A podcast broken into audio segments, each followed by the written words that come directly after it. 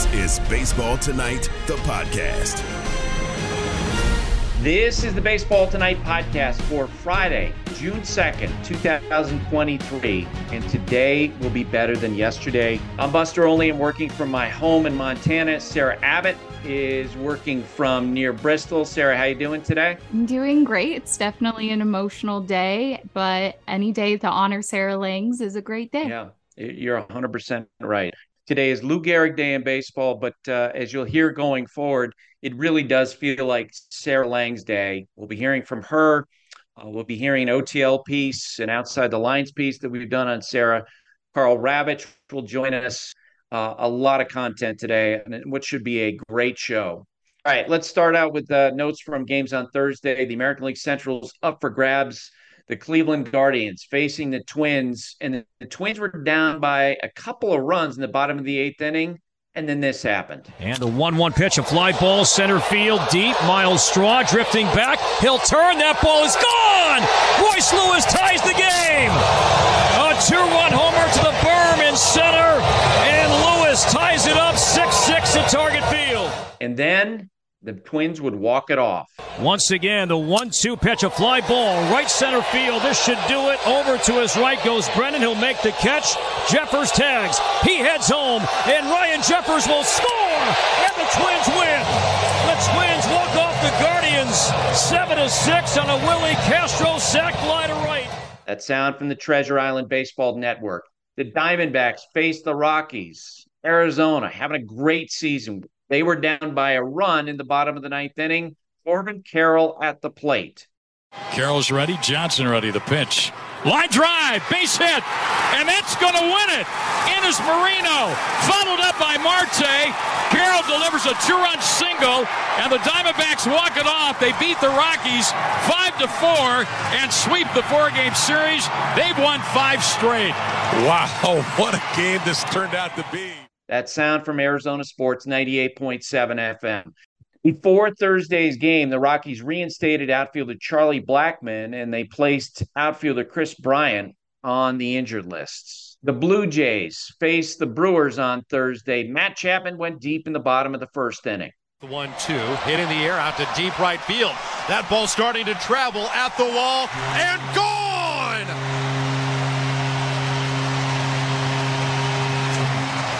Chapman sinks it into the second deck. That sound from Sportsnet 590, the fan. That was all that Kevin Gausman needed. He was excellent again. He's making a great case to vie with Shane McClanahan for the right to start for the American League in the All Star game. Uh, U.S. bankruptcy judge ruled in favor of Major League Baseball and four of its teams in Houston on Thursday, forcing Diamond Sports Group, which runs broadcasts under the name Bally Sports, to fully pay the contracts in question this does feel like it's all leading to Major League Baseball taking over uh, the broadcast, the broadcasting rights for a whole bunch of teams in the big leagues. The St. Louis Cardinals have summoned outfielder Jordan Walker back to the big leagues. You remember he started the year in the major leagues. He was sent down to the minor leagues.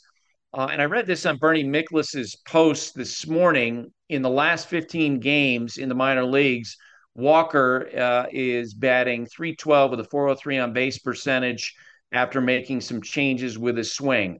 The Astros faced the Angels on Thursday, and Alex Bregman gave them a lead in the bottom of the fifth. And Bregman pulls it, and under the glove of Urshela in the left field. Diaz scores. Altuve scores. Alvarez stops at second. Astros lead it 4 to 2.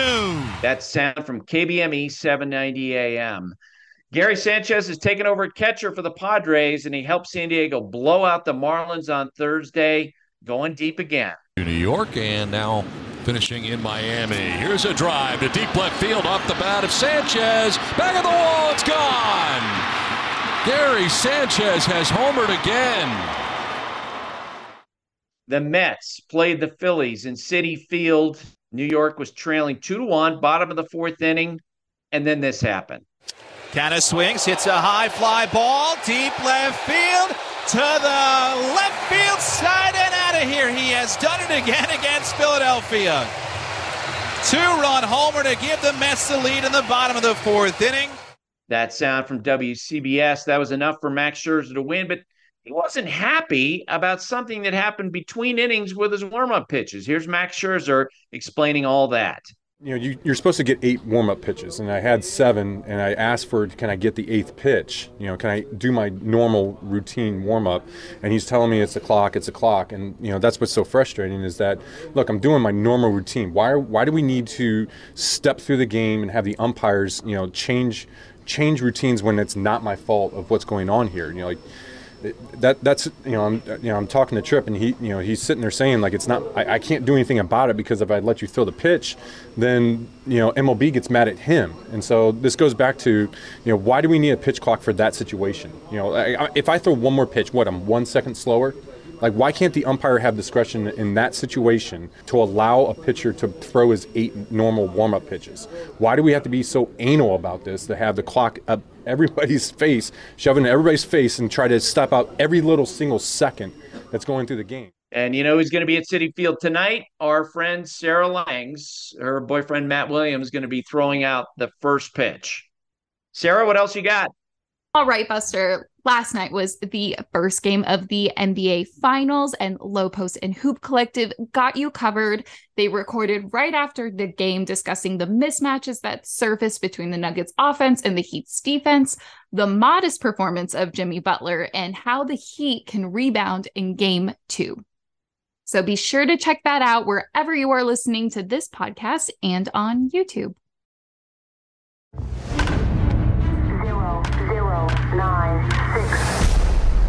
This is The Numbers Game with Sarah Langs. Sarah Langs, reporter, producer for MLB.com. Sarah, uh, you're going to be honored at Citi Field. It feels like every time I check social media, there's you're doing an interview, you're doing something else. Tell me uh, again. You know, we knew going into this week that there was going to be a lot of stuff around you. What's this been like? Oh my gosh! I mean, as I said on uh, Tuesday, a new be overwhelming. It has been, but I am so grateful that people look to me and that I'm able to help spread awareness. And, you know, it's the third Lou Gehrig Day. And I think that the day has really grown each year. And it seems to have grown exponentially this year. And I'm not going to say that's because of me, but if people are more aware of the day, and more eager to do something and that has anything to do with me, then I'm grateful for that. All right. So what's going to happen Citi Field today? And I'm assuming that I, I didn't ask you that your parents are going to be there. Yes. So it'll be my parents, my boyfriend Matt Williams, who everybody will, uh, everybody who doesn't know him already will get to meet in the E60 piece, and uh, one of my best friends, Lana Altman who is sitting across from me now as I record this, also in her baseball special. Uh, but really, really excited for them. As we record, Matt is on a plane from Denver and coming back after game one of the NBA Finals so that he can throw the first pitch. I'm very, very excited for it. Well, uh, what's it going to be like, like for you to be on the field? Honored uh, you know, uh, by the team that you rooted for growing up as a kid? Yeah, you know, I was talking to uh, Laura Albanese, who works for Newsday yesterday, and I was saying how, you know, the thrill of being on the field. I'm so grateful that it isn't the same anymore for me because I've been lucky enough to be on the field so many times in so many ballparks to my job.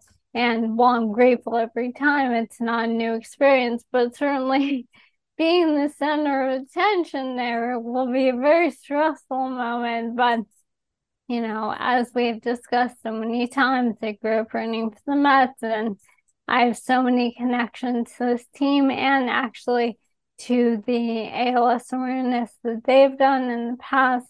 They had uh, benefit nights for Project ALS uh, when I was in middle school, I had a friend who was a mother, uh, was on the board or worked with the group there. And I went to two of those games in the Pepsi picnic area way back when. I was looking on my phone yesterday, and on yesterday's date in 2007, my dad and I uh, spur of the moment went to a Mets Diamondbacks game. And amongst the photos I took at that game was the fact that on the scoreboard it was Project ALS Night to Believe. So there's just so many connections there, and I'm sure it'll be overwhelming.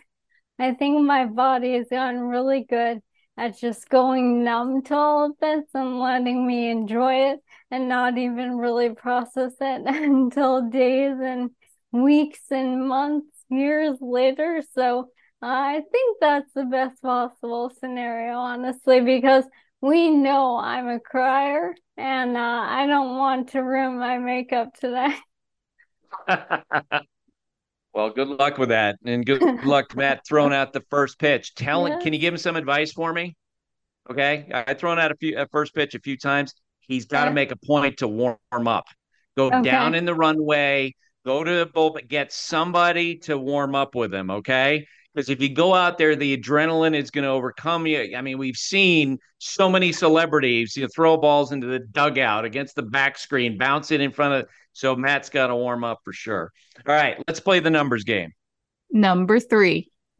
Number three is one. So as I was telling you before we were recording, I'm all in on the Diamondbacks right now. I wish I'd been bold enough to pick them for a wild card the NL looked a lot more crowded entering the year than it has been, but they're not currently, if the season ended today, sneaking in. They are tied with the Dodgers, not just atop the NL West, they're tied for the best record in the NL. They've been so much fun to watch. They're 11 games over 500. So this is the fifth season where they've been at least tied for the best record in the National League at any point more than 50 games into the season, along with 2007, 02, 01, and 99. The only year where they finished with that best record in the NL was back in 07. But if you have not watched the Diamondbacks game, this is my PSA. If you got MLB TV, extra innings, whatever, watch a game. This is a really fun team. Number two. Number two is 40. So we have the Yankees and the Dodgers on Sunday Baseball this week. Going to be a really fun matchup. And Mookie Betts on Wednesday hit his 40th career leadoff home run. That tied Charlie Blackmon for ninth most all time. Mookie keeps moving up this list and then he hit another home run in the eighth inning. So he now has 21 career multi homer games out of the leadoff spot. That is two more than anyone else in baseball history. Number one. Number one is, hmm, we'll go with 12. So I have a bunch to choose from here because I'm staring at a list of what Aaron Judge has done since he came back from the injured list on May 9th. So the 12th is for his home runs. He has 12 home runs in that span, two more than anyone else in the majors. He has a 1356 OPS, which leads all qualified players in that span. And he has uh, 25 RBI, which is in the majors ahead of JD Martinez with 24. And I just realized that yesterday when I tweeted out, I said JD at 25. So good times, everyone. But Aaron Judge has been absolutely outstanding. This is what he does. And, you know, we were talking about him yesterday as we are preparing for Sunday baseball. I think he might be better this year than he was last year one thing that absolutely blew me away only five players who were qualified last year and are qualified this year have a larger decrease in ground ball rate than Aaron Judge has. Yeah.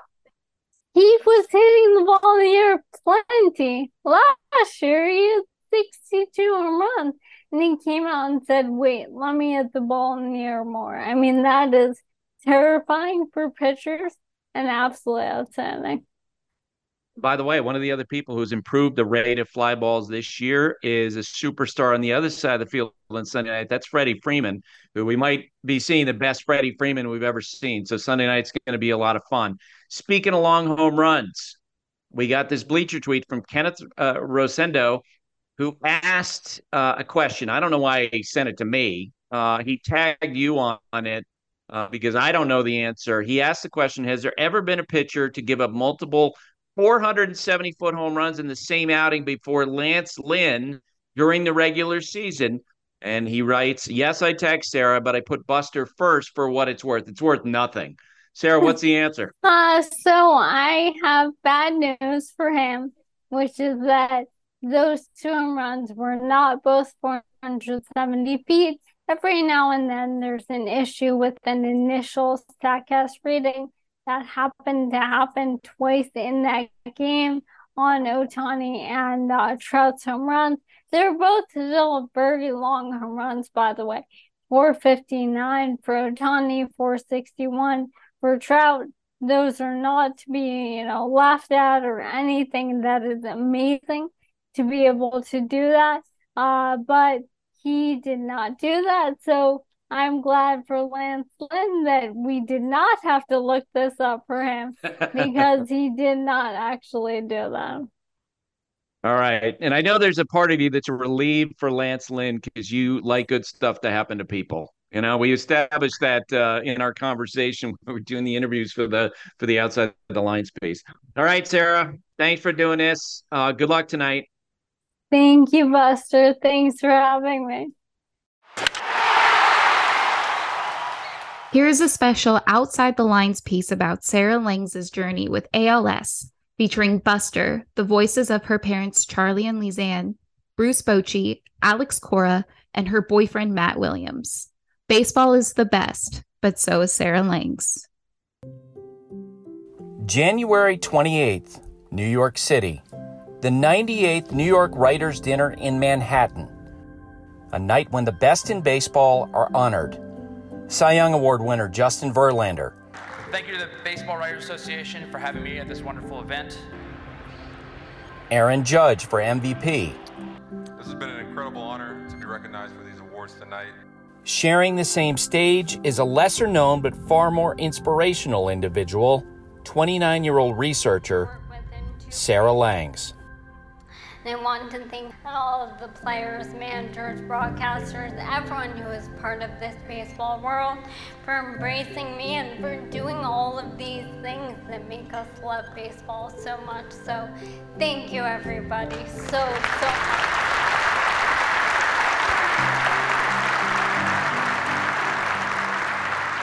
Baseball is who I am and getting to work on it is what I do, so I want to continue being me.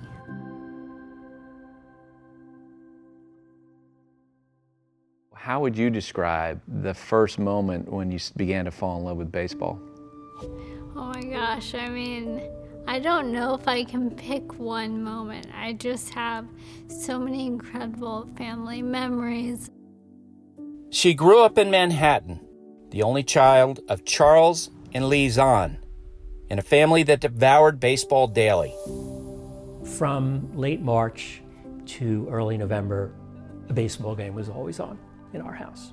We would be sitting there watching the Met game, probably my uh, dad and I sitting eating dinner on the floor, my mom sitting on the couch, and all of us just sitting there watching the game. There was no such thing as too much baseball. If Sarah wasn't screaming in her living room, she was screaming at the ballparks, like the time she became a fixture at Giant Spring Training in Arizona. We would sit in seats that weren't ours, that were just right, like behind the plate. And, um, you know, Sarah would scream to the players. She knew all their names. I hear this big booming voice yelling for uh, the players, for our players. I mean, she was passionate. I can't believe that me being way too loud cheering at a spring training game, a spring training game, led to my knowing a Hall of Fame manager. She became part of the sounds of spring training. Every spring, uh, You know, you hear the crack of the bat, the vendor, the fans, and then we'd hear Sarah's voice. With baseball firmly rooted in her DNA, Sarah landed her dream job in 2015 as a researcher at ESPN for Baseball Tonight. With more about Carpenter and his impact, let's go to Baseball Tonight researcher Sarah Lang. Sarah, how impactful is this? He's incredibly impactful. Entering the day, he had three and a half wins against repl- above replacement. That's the most of any Cardinals player this season. He's their leader in runs. She knows baseball. She understands what I needed, what you needed. With her, the connection was there right away. It was right there right away. And the trust and the fact that you knew that using that information, she was going to make you look good on TV. Sarah continued perfecting her craft. And then in 2016, just as the World Series was about to begin, she met a newly hired researcher named Matt Williams. They've been together ever since. What's she like on a day when there's no baseball games? Oh my gosh, the off seasons are brutal. I always tell her she needs a hobby, and she does not have one. By 2019, Sarah became a writer and producer for MLB.com and a regular contributor to MLB Network. They're both great players. I'm not trying to hate on Mookie Betts. These are both outstanding players. I want to be crystal clear with that. But Then, on July 20th, 2021, she provided analysis as part of the first all female broadcast in MLB history. The next highest average fastball velocity on this team is like 93.2 miles an hour for Michael Wacha among their current starters, so he is absolutely in his own class. But as Sarah's career soared through the 2019 season, she began to feel something was wrong. I remember running into you in the bowels of Yankee Stadium, and you noticed I was limping. You asked what was wrong, and I just figured I had sprained my ankle or done something, but nothing hurt. I definitely commented to her, you know, you're limping, and I, I know, you know, it's my ankle, it's from running, but um, I just always had a very uh, bad feeling about it from the very beginning. There were x rays and examination. She very quickly referred me into a neurologist, so I knew at that point something was wrong. Sarah met with several doctors over a period of months in search of answers. Then, in late summer 2021, she would learn the truth from her neurologist. Sarah was diagnosed with ALS. It was upsetting and there were tears, but I can't express how much of a relief it was to have an answer. That moment, you know, hit us like a ton of bricks, but he was like, I'll give you guys a moment. Tears shed. She had called us, she was speaking to my wife, and I remember uh, not hearing, it wasn't, uh, the conversation was not on speakerphone, but um, I just um, remember the moment, uh, pardon me, uh, where my wife's uh, eyes closed. Uh, and the way your eyes close when you get terrible news. It's the moment I remember. But then the next course of action for both of us is just, okay, what, what can we do? How do we make sure I'm still doing what I want to do? How do we make sure he's still able to do what he wants to do? And that we're able to live our lives the way we want to. Known as Lou Gehrig's disease, named for the immortal Yankees first baseman, ALS is a rare, mostly non genetic disease, resulting in the progressive loss of motor neurons that control voluntary muscles. About 60% of people with the disease are male between the ages of 55 to 75. There is no known cause and no cure. In the context of your diagnosis, what was important to you about continuing to work? What else am I gonna do? I mean, why I was drawn to baseball, the constancy, 162 games, plus the postseason. Baseball is there the same way when I was an only child, and I was either with my parents or my friends or watching baseball. Sarah continued working, all the while wrestling with the decision of whether to publicly reveal her condition. So good to see you. Thank you for having me, PK. In the year after she was diagnosed, in October 2022, as her voice began weakening, she finally decided it was time. I think I was tired of. I felt like I was hiding something and it wasn't even purposeful. Um, but it was also incredibly emotional each time I shared this with someone. I wanted to show them that someone with ALS can still work the postseason and do all of these things. That timing was very purposeful. What do you remember about at, right after you push send? Just the most overwhelming moments of my life. Hey, Sarah. Hey, Sarah. Buster Posey here. We're all rooting for you, Sarah, on the screen here at Citi Field. Our teammate Sarah Langs divulged to the baseball community and those that follow her on Twitter that she is suffering with ALS. We love Sarah and we, we wish her the best for sure. Then, on January 28th, Sarah was here alongside the biggest names in the sport to share her mission. In addition to making sure everybody loves baseball, to make sure that we tell people in our everyday lives how much we love and appreciate them, not just because something has gone wrong. I knew for a while that I wanted to do something to raise money and awareness. I'm lying in bed one night and I realized fist bumps, that's so easy.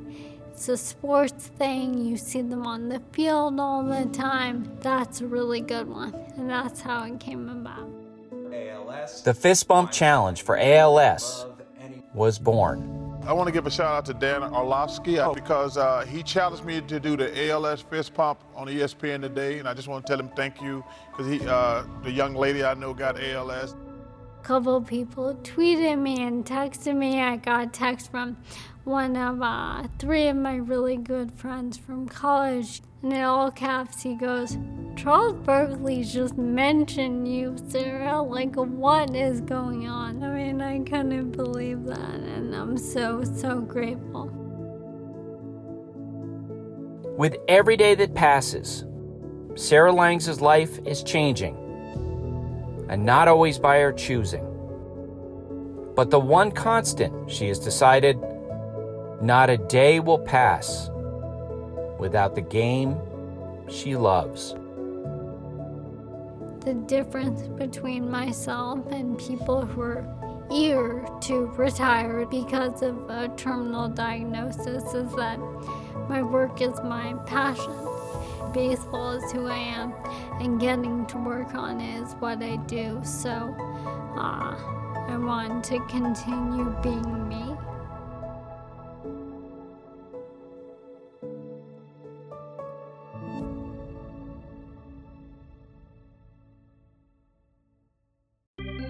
Dogs are an important part of our lives, and keeping them protected is a top priority, especially against nasty parasites.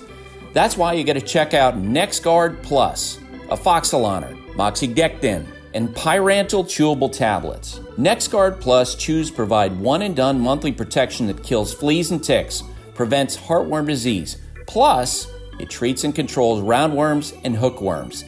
That's a whole lot of protection packed into a delicious beef flavored soft chew designed to make monthly dosing easy and enjoyable.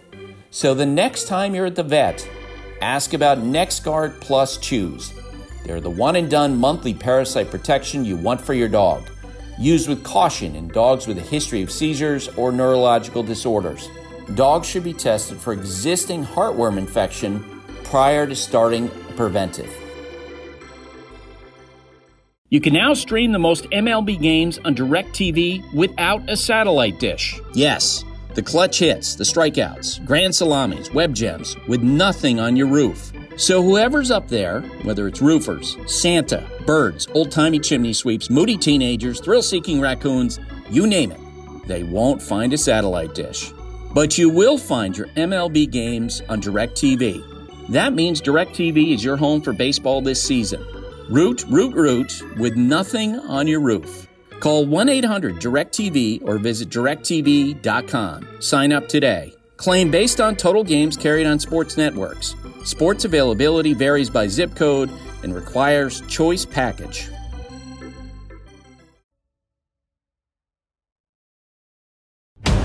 All aboard.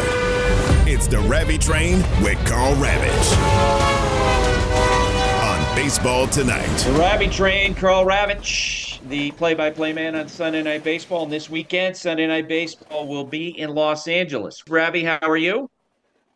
I'm doing well, Buster. I'm doing uh, I'm doing really well. It's a significant day, you know, for people that we love. The, the Sarah stuff that you guys have done, and, and your advocacy for her has been incredible. Uh, so it's a, you know, it's a it's a bittersweet kind of day because Sarah is being honored at Citi Field, and there's a lot of celebrating, and that's how she wants it. And uh, yet, as a researcher and somebody who's rooted in in numbers, you know, we unfortunately all know currently that the outcome of this uh, and the chances of survival are zero. So it's uh, it's it's bittersweet. It really is. I was thinking as I was getting ready to talk to you today that you know this is known as Lou Gehrig Day, but it really does feel like it's Sarah Langs Day today. You know, this yeah. year in 2023, uh, you know, with all the you know the the Mets, as you say, are doing something for the Yankees are doing something for, and then all teams, you know, through your work, the broadcast booths, we're going to see that uh, play out. If you can talk about that a little bit. Yeah, for sure. Um, just a just a quick kind of background um, on what we are calling a Lang Star, you know, ALS, and of course Sarah's last name. So a Lang Star. During the pandemic, uh, here in Connecticut, there's this tiny little town called Chester, Connecticut. It is beautiful. It's bucolic. It's everything you, you know you think of a New England town, small, very quaint. Uh, it's like Main Street at Disney World when you drive down it. Middle of the pandemic, you drive down the street of Chester, and you realize like there are these massive, beautiful, big illuminated stars on every building, and every home leading into the community has got a star on it that's lit up. So you plug them in and you hang them on a wall. You put them in your house. You put them uh, on your house, and you're like, "What? Like, what is this? Where did this come from?" And look, in the darkest days of the pandemic, when everything was shut down, you, you took that road and you were like lifted. Like, my gosh, this is beautiful. You know, there's hope here. So I, I finally, a couple years later, you know, after Sarah had been diagnosed, went back to Chester and saw those stars again. And I said, you know, well, how, how do we marry the star with what Sarah's, Sarah's dealing with? And I went to Christopher Owens, who's known in the state as the star man because he what he did in Chester. And I said, what if we took the star, the small star, and somehow we use that as a symbol for hope, as a way to raise awareness, as a raise to as a way to raise critical funds? Can we use your star, rebrand it, rename it a Lang Star, and sell them for $50. So people will be able to have them at their home, light them up. And I think, as you know, and I know, and everybody else, the, the key to this whole thing is to get people to talk about it. ALS is a little different than heart disease and cancer and other things. Pe- people don't talk about it. And I've discovered, Buster, the more that we talk about it, the more people you find out have been directly impacted by it.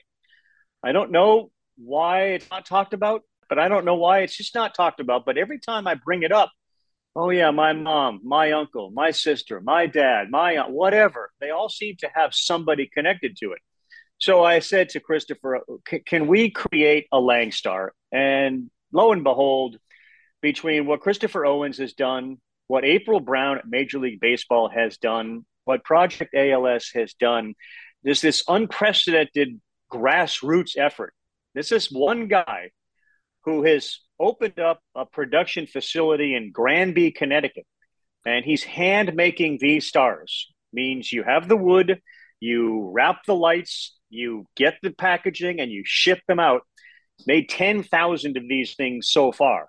You Wow. know, and I'm hoping we have a million of them. And it all it all came from my my dream after he said, "Sure, let's go for it." And April Brown at Major League Baseball said, "Yes, we'll get behind it." And you know, tonight we'll talk about what that's going to mean and Sunday night. But as people that fly all over the country, you know, my dream one day is to look down on the United States of America and see Lang stars all over the place. That that's that's my dream. And the more those stars are seen in different communities, the more people are talking about it, the more funds will be raised for it, and hopefully someday in the very near future we'll have a way to prevent people from dying from Lou Gehrig disease and ALS. How do people find out more about Langstars, Karl? So they're going to find out a lot during the baseball games tonight. They're going to find out from their broadcast tonight. They're going to find out, most importantly, perhaps in the stadiums tonight on the large video boards will be the website to go to, and it's stars for Sarah with an H dot org. So it's stars for Sarah with an H at the end of Sarah dot org. It's all one word. For fifty dollars, you get this beautiful keepsake. you can connect them. I've seen people in Chester, Buster, who have ten of them, and you can literally, almost like Christmas tree lights, connect them and light up your yard. And they're just beautiful to look at. And in a lot of ways, as you know, they remind me of Sarah. They're small, they're radiant, they promote hope. Um, there's just something about the star when you look at it, you you feel good, and that I think is exactly how Sarah makes everybody feel. I got stuff to ask you about the Dodgers and the Yankees, but first, uh, you know, as I say, it feels like it's Sarah Langs day. Uh, you and I have known her, uh, you know, for a long time. Tell me what you've seen in her during this time, uh, especially now when she's getting so much attention. She said on the podcast earlier in the week that she's sick of herself. yeah, look, attention is not something Sarah, uh, you know, is looking for ever, and I think in a lot of ways that that's the type of person that I'm attracted to. I, I like those that are kind of grinders who don't need the spotlight, just kind of want to get there, punch the clock, do their uh, be great at it, don't look for accolades or recognition, and do it all again the next day. And and that part of her personality radiates so much with me. So yeah, this is sort of like being attacked by a bunch of bumblebees. Like I, I don't want bees around me. I, I don't want this attention. but to her credit, she does recognize, you know, the platform that she has and how valuable her voice is. Um, and that voice is is critical. You know, baseball is her life, and to be able to live in it day to day. I called her the other day because I wanted to. I I wanted to find out how she was doing with all the attention. So I called her, I believe it was on a Wednesday, knowing what was coming Friday. And I think it was around one o'clock. And I, I must not have remembered what day it was. And I said, So before the game start, or maybe it was even it was th- Thursday or Tuesday, it was but it was six o'clock. And I called and I said, Hey, before the game start, because we know when the game start at seven, forget it. You know, she's gone. She's she's locked into every game. I said, before the game started, she said, Well, the Marlins are playing and Sandy is pitching. And I said, Well, of course you knew that. I sorry, I didn't follow the Marlins. And she was already all over Sandy Alcantara and the Marlins. So, you know, that's that's the way that she is, and she wouldn't have it any other way. And I know when I brought this story up, Buster, I brought it up to Willie Geist, a friend of ours. I said, Hey, Willie, I got a great story for you. I really love to see if you guys would cover this on Sunday today. Um, and then he called me and he said, "Yeah, we'd love to do that." And then the producer of the show, one of the producers, reached out to me um, and sent an email, and I said, "I'll forward this to Sarah. Thank you so much." Uh, and it was it was you know we we we know about Sarah. Uh, we have done a lot of stories on people struggling with ALS. We love females in sports, and I forwarded that to Sarah. So uh, this isn't a quiz, but what what do you think Sarah said to that request? And it's a hard one, and I don't want to put you on the spot. So in any event, Sarah says, "Of course, I will do it," but I really was I was kind of concerned about the language where they said struggling with ALS, like literally bothered by that term because Sarah doesn't look at what she's doing right now as as struggling with ALS. She's living with it, she's thriving with it, she's working. So and I made that clear to the producer, and the producer was was completely understanding, respectful, under you know, got got the whole concept. So, but that's where Sarah is. You know, she's she's fighting this. I heard your your conversation, and I know on the E60 piece, the relief that she got when she was diagnosed seems to strike everybody as odd. But as a researcher, she needs answers, hard answers. Now we know the answer, and now we can figure out how we're going to deal with this, as opposed to this "what is wrong with me" uh, constant question in her head. So that uh, you know that that's the that's the beauty of Sarah. She hasn't changed. She's got a great sense of humor. She still laughs at herself. Want another quick story? We go up to uh, Tim Kurkjian's Hall of Fame induction weekend. And, you know, the Baseball Tonight crew goes up there and we take a van up there, a, a large van. So there's probably, I don't know, 12 of us. And I take Sarah out to the bus before everybody else gets on the bus. And she's sitting on the bus and I'm sitting on the bus. And all of a sudden I start to, I, I say, my God, I, you know, there's like a bug, there's a bee in my shirt. So I had to rip my shirt off on the bus in front of Sarah. Like, this is like, this is really weird. I'm sitting here without a shirt on because there's a bee trying to attack me. And I look over at her like, sorry, this is uncomfortable. And she is doubled over in laughter. Like this is the silliest thing that I've I've ever seen. So she she and I have experienced a few moments together and and she's you know, she's great about being able to laugh at things, it's etc. Yeah, I've uh, and you and I have had the same experience. I mean, of course, you, you are uh, speechless when, when you hear the news from her, and then you realize right away that you need to match her energy. You know, you yeah. can't get, you just need to match what her mindset is, and that's the way it's felt for a couple of years. Uh, mm-hmm. and every day is like that, you know, and and we'll be working Sunday night baseball, and and that'll be like that as well. All right. Yeah. But with that, with that in mind, uh, let's talk about this weekend's game. I, I tell you what, talking to Yankee people, uh, they are absolute. They are privately, they're really excited about what they're building right now. Like yeah. they really love the direction of this team. When we get Giancarlo Stanton back this weekend, and Josh Donaldson back, and Tommy Kahnle back, what are you seeing in this uh, matchup this weekend? Yeah, look, I, I understand their optimism. You know, they've and they haven't had Rodon throw a pitch. So there's a lot of reasons for them to feel good about about where they're at. The fact that they've been what are they ten games over now, uh, um, and they've had some hiccups. I mean, let let's be honest. There, there have been a lot of hiccups with them with with the Aaron Hicks situation, with the you know with the young shortstop situation, with the bullpen occasionally being banged up, and and who's going to be the closer, and on all these little things.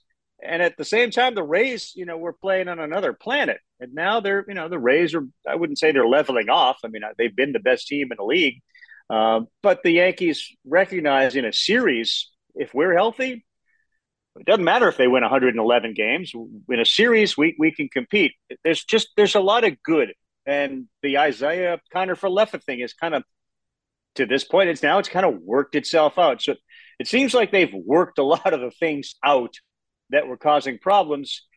And I think we all know too the way this season goes and is going, there's going to be a lot more hiccups. People are going to get hurt. I mean, injuries are a big part of this year, and guys going on the IL when you when you kind of don't expect it. But they're getting healthy right now. They're playing good baseball, and what a what a great showdown! You know, the iconic franchises. The Dodgers are playing really well. It should be a great game uh, against another one of those young Dodger pitchers who's throwing flames. So they should feel really good about themselves. I I'm encouraged. I I if I were a Yankee fan, I'd love where the Yankees are right now. Yeah, and Bobby Miller, you mentioned him starting for the Dodgers. He was the 29th pick in the first round out of Louisville.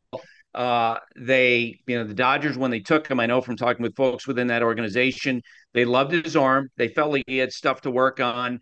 They initially told him, "Look, we don't want you to throw your curveball," and he went right back and said, "How come?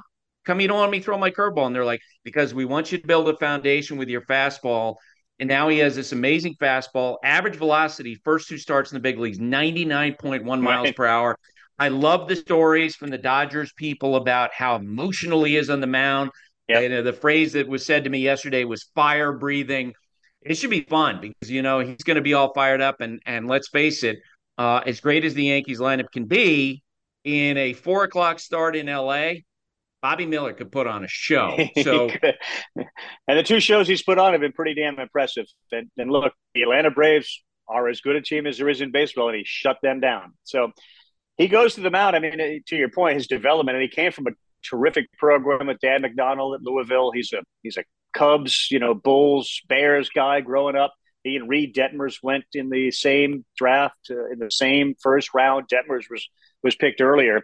Uh, but I saw after his last start, you know, the reporters were asking him, you know, wow, you, you, you had one on the road. Now you do it here at Dodger Stadium. Were you surprised? And you could almost see the thought bubble. Like, uh, no, no. I'm not surprised. Like, uh, uh this, this is what I've been trained to do. And, and I'm damn good at it. And, and I used to kind of rely on a two seamer. And you know what? Now I really love my four seamer. So I'm going to throw that a lot. And he's, he talks about having some pitches that he's working on. So, you know, when we go to Dodger Stadium as broadcasters, we, we go up to like the fifth level. I, I wonder what if have we ever gone down at Dodger Stadium like beneath the ground? Is that where they produce all of these baseball players that don't seem to be bothered being 21 or 22 like all the rookies of the year they've what happens underneath dodger stadium to these kids that they bring in and somehow they they polish them up and they're they're mature and grizzled and look, Dave Roberts said, I'm not sure Sunday night baseball against the Yankees is the best is the best uh, forum and platform for a young kid. There's a part of me that thinks this is exactly what Dave Roberts and the Dodgers want to see. How, is he going to handle a June start against the Yankees on a Sunday night when we're starting to think down towards October, you know, in a national broadcast and against a, a Yankee team or something like that? I have a feeling, as much as they're like, mm, may not be, let, let's the kid's ready. Let's see what he does. It's a great test, and it's a great, especially when you're the Dodgers. And look, Clayton Kershaw, you know, he's in the rotation. He starts game one of the series tonight. Who knows with his injury history if he's going to yeah. be okay? You know, who knows with to get anything out of Walker Buehler by the end of the year, Dustin May. So they're going to need some young guys to step up and support uh, that offense. A couple quick hitters. If you give me 45 seconds on each of these, Chris Sale goes down with shoulder soreness yesterday. Karl, I thought it was the most predictable thing ever. You and I talked about it. That night, he came out throwing 99 miles per hour. His his delivery was max effort. My yeah. shoulder hurt watching him do that, and here we are. I watched that game last night, and I watched uh, I watched the inning in which he he was taken out of the game. So he he started throwing, you know, in the first couple of innings, and he struck out a whole bunch of guys in the first two innings, and then all of a sudden the velocity went from about 95 to 90. Uh, and Alex Cora and the trainer came out, and they talked to him, and he was talking into his glove, and he stayed on the mound, and then Cora and the trainer went back, and I, it was either his very next pitch or the one after was 96. So you're like, okay. And Kevin Youkilis was doing the game with Tim Wakefield, and they kind of looked at it and they said, you know, maybe it's his bottom half because he he then threw another pitch and it was just awkward. They, they went back and looked at video and it, it was just like it wasn't connected. It was disjointed. Cora, the trainer, come out. Sale goes off the mound, and, and their speculation was maybe it was the lower half, and of course now it's the shoulder. It's a huge problem. The couple of starts when he pitched, he was great. Paxton was great, but look, they're they're, they're like a game of uh, you know, of, of Plinko, where, where it's just kind of going down. You wonder, like, oh God, is it going to go to zero, or we're going to hit hit the uh, jackpot, and it, it's just it's built on a foundation that's just not very stable, and that's a bad bad hit. And you made the comparison before we got started taping today to De- deGrom, and I think that's the perfect one. We all love it when he's throwing 99, but you wonder if it's sustainable. Uh, you know that max effort delivery if a guy can hold together. Uh, and before you go, give me a quick thought on the Arizona Diamondbacks who continue to win. Yeah, so we haven't seen the Diamondbacks uh, uh, on a Sunday night, but we have seen the Texas Rangers. And I think the Texas Rangers and the Arizona Diamondbacks are both, both going to be there all year long.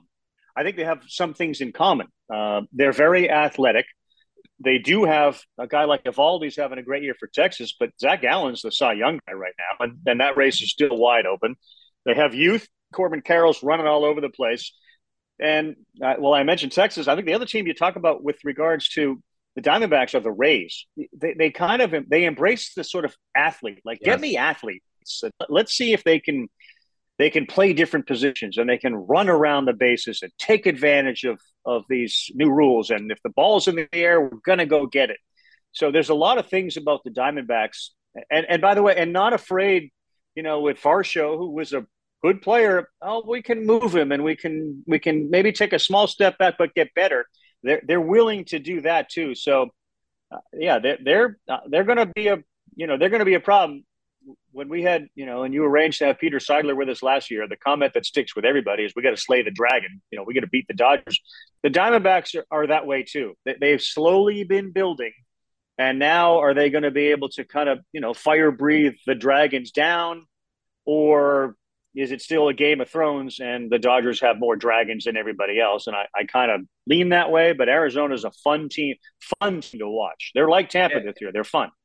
Yeah, and they do a lot of roster building the way Tampa does, thinking of their know, their major league team as being the four players, and they Mike Hazen uses a lot of imagination, you know, making that Jazz Chisholm for yeah. Zac Gallen deal, which worked out well for them. So, uh, yeah, uh, terrific team. All right, Ravi, thanks for doing this. I will see you this weekend.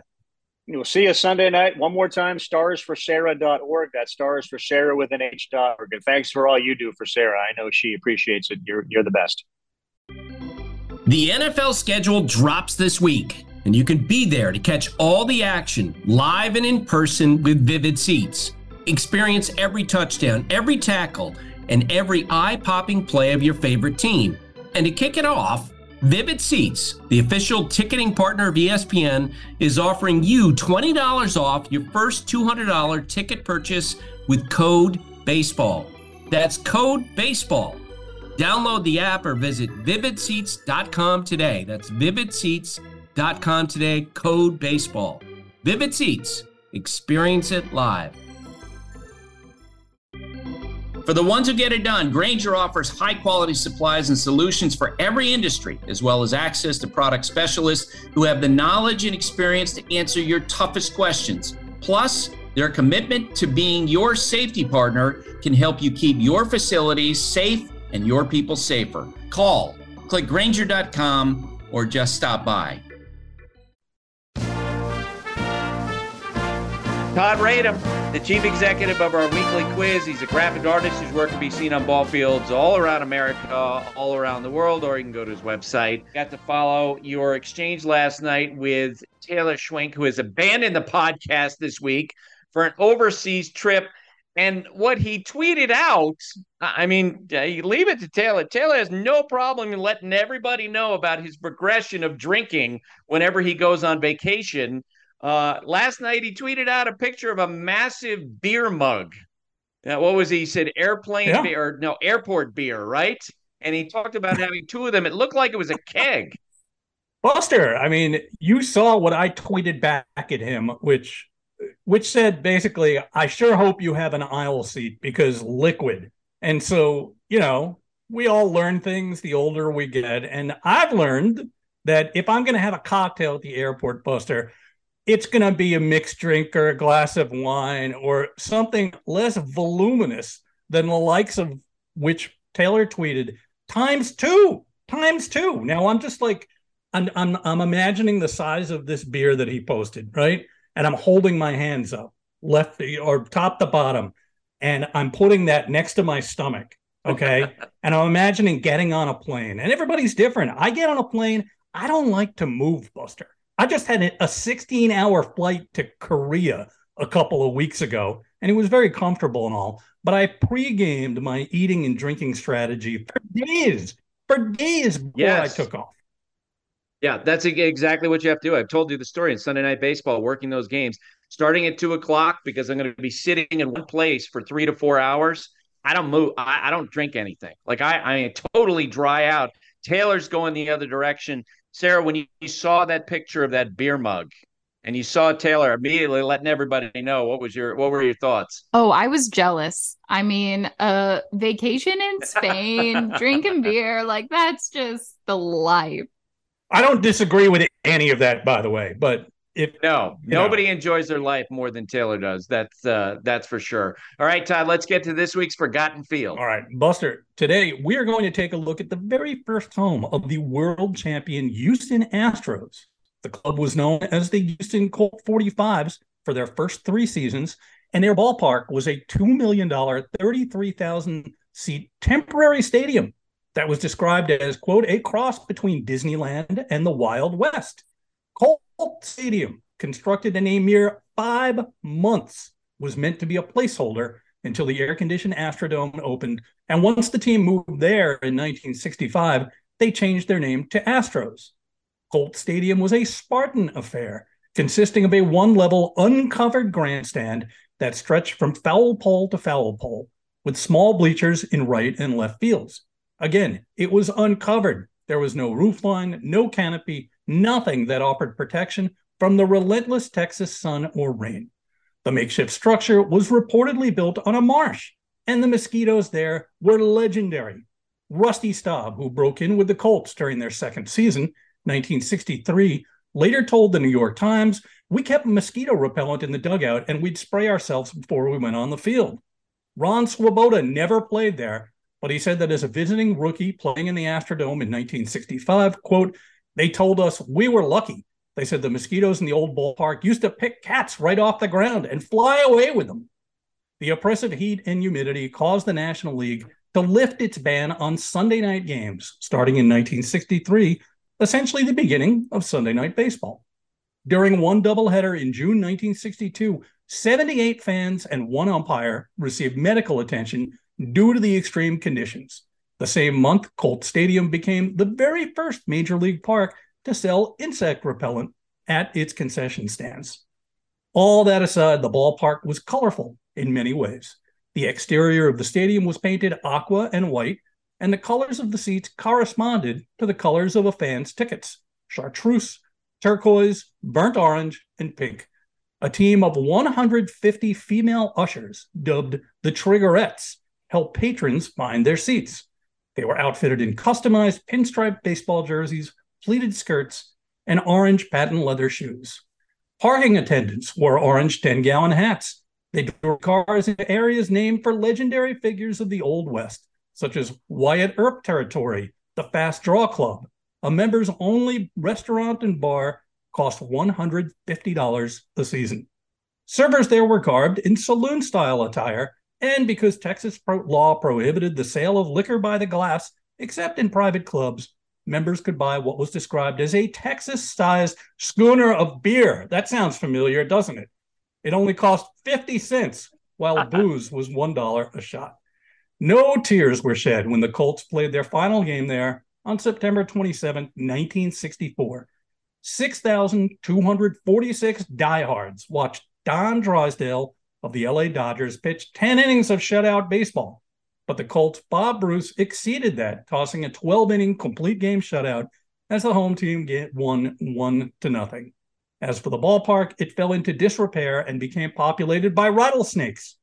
In 1971, it was sold for $100,000 to a minor league team in Mexico, disassembled and combined with pieces of the ballpark that the Texas Rangers Arlington Stadium had replaced. And all of this was shipped south of the border where it was given the nickname El Mecanico, Spanish for erector set. This took four years. The reconstituted park was taken apart and moved again in 1982, this time to Tampico, Mexico. A section of the stadium now sits in a playground there, and the original in Houston is now a parking lot north of where NRG Stadium sits.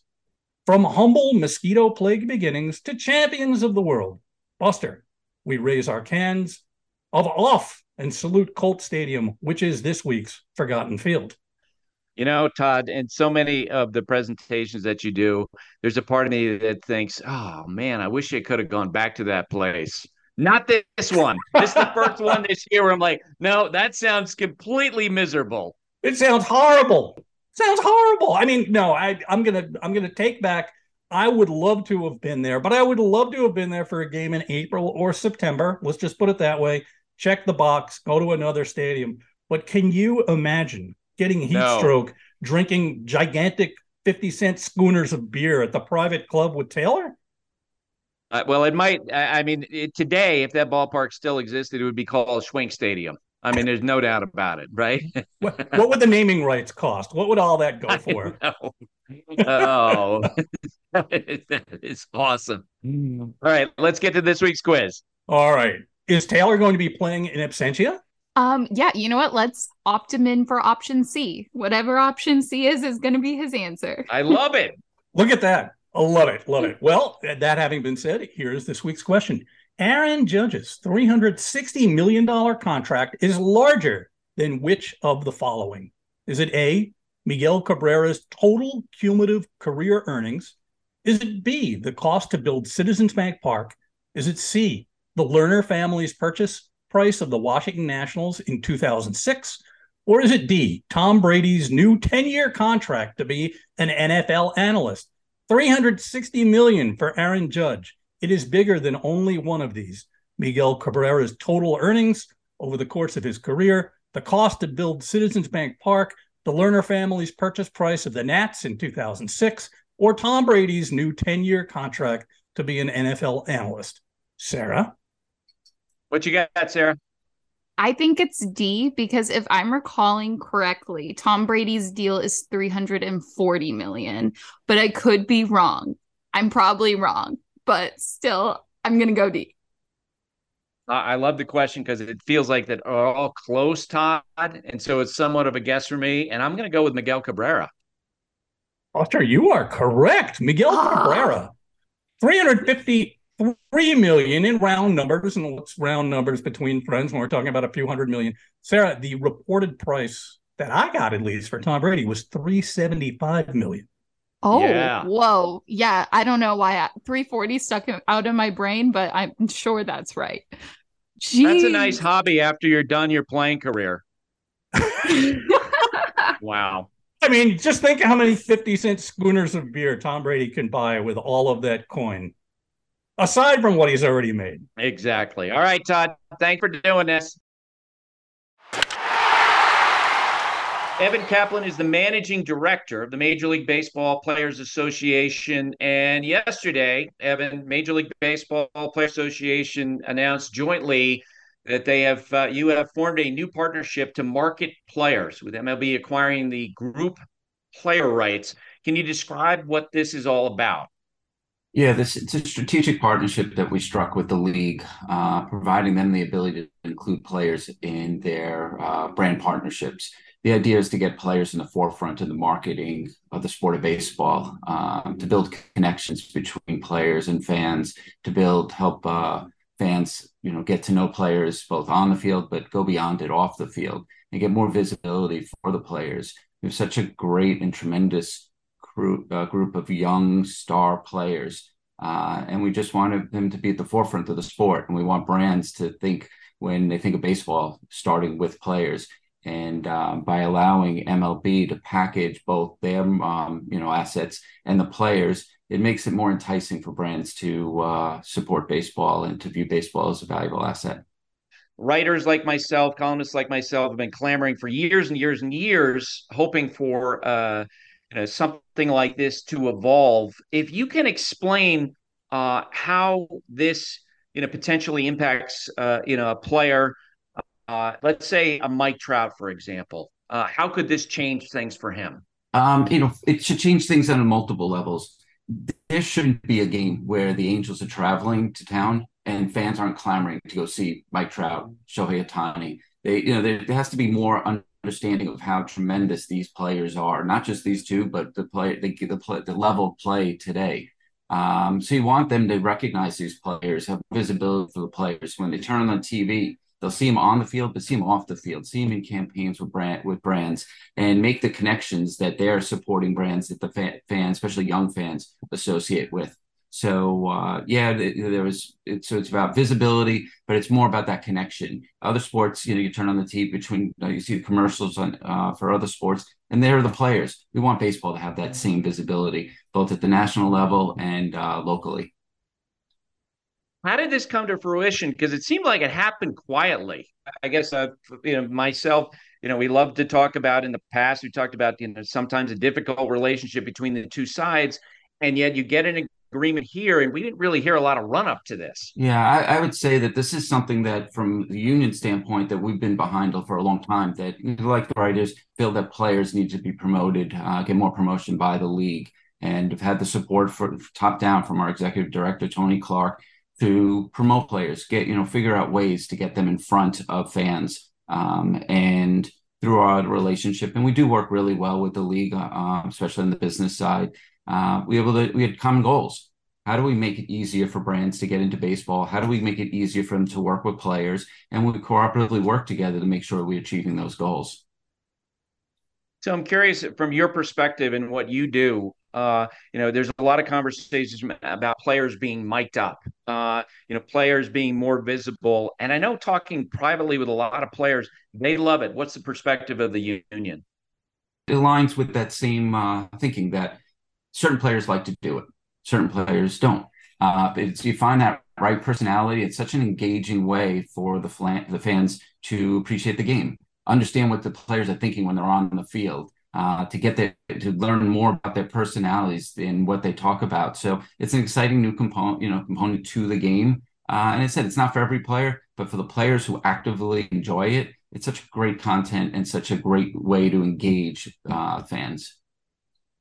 Can you relate some of the conversations you may have had with players uh, leading up to this agreement and sort of the feedback that you got from them? Yeah, obviously we get in front of the players pretty regularly, talking about business opportunities, and we're really looking at how we expand the scope of what how we represent players and promote them.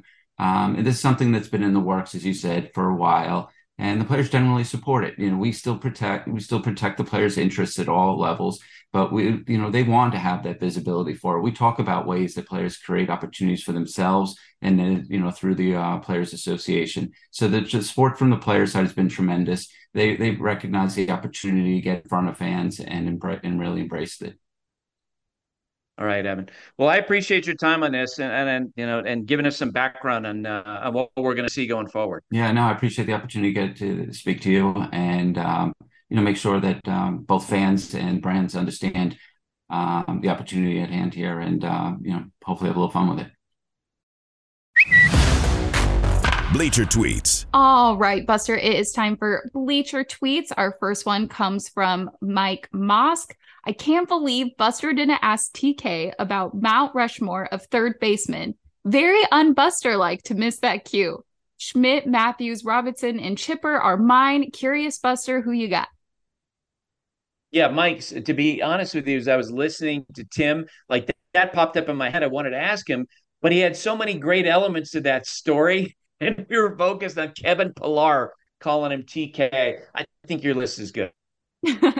Next up, we have Drew Poe. I've rediscovered my love for baseball as an adult that I had growing up. Just listened to Master Storytellers Pod and wanted to know what players I need to learn more about. Satchel Paige, Yogi Berra, heck, even TK.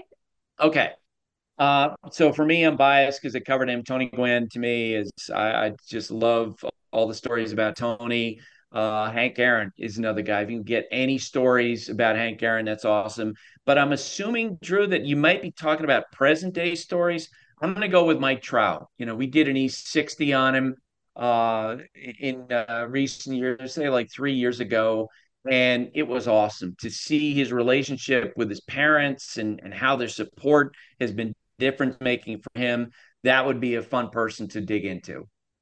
Up next, we have PK Steinberg. Are the Phillies co-serving Paul Hembo's paternity leave? See, here's the thing, uh, and look, you're a lifetime Phillies fan, Sarah. So I'm going to defer to you mm-hmm. on this one because I made it clear if I mention the Phillies, they're going to start losing. So what do you? What's your take on this? Um, as a lifelong Phillies fan, as of almost a year, I can say we need Hembo back because I feel like that might be that might be the thing. That might be the sauce that we need, you know? So um Hembo, if you're listening to this, come back. We need you. Hurry back. Hurry back. Right. Exactly. yes. Next up is Don Irving. If baseball can have a luxury tax for payrolls over a certain amount, shouldn't there be a tanking tax for teams who refuse to spend money to put a major league team on the field? Look, there are some elements of uh, you know within Major League Baseball that require require team if they don't spend the money that's given to them, then there's some sort of a backlash. But it's too deep to get into. Generally speaking, Don, I, I agree with you. I think they should hammer teams that don't spend. I, I think if the other team, the other teams need to step up and start penalizing these teams that have no interest in competing, and they need to start putting in restrictions, saying, "Look, if you don't spend a certain percentage uh, of money Uh, if you don't have a certain uh, payroll, then at some point we're going to force you to put your team up for sale. It's a joke. And last up, we have Corey Rucker. If IBB were frowned upon in 2001 as they are today, how many homers would Bonds have hit?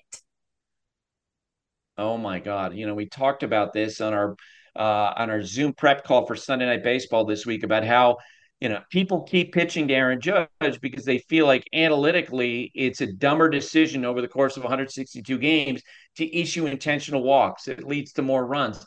And Barry Bonds had been pitched to. Oh my God! I mean, he might have hit like 85 or 90 home runs. Just crazy how great he was. Next up is Andrew DeSalvo. Over or under 3.5 of the six divisions will be won by a team currently leading them as of today. I'm gonna go under because I think the Amer- the Central divisions are in play. Yeah, I agree. I think I think there's going to be some twists and turns this season, so I'm going to take the under on that. And our last one of the day comes from Zach Beeson. The NL Central looks wide open for Elly De La Cruz and the Reds. Elly De La Cruz and the Reds. Zach is assuming at some point the Reds are going to call him up the big leagues. Incredibly talented. I would say this, Zach. There's a lot of swing and miss in his game. Uh, he's very aggressive at the plate, and guys who are like that takes him a little bit longer, uh, I think, to to get settled in big leagues. We'll see.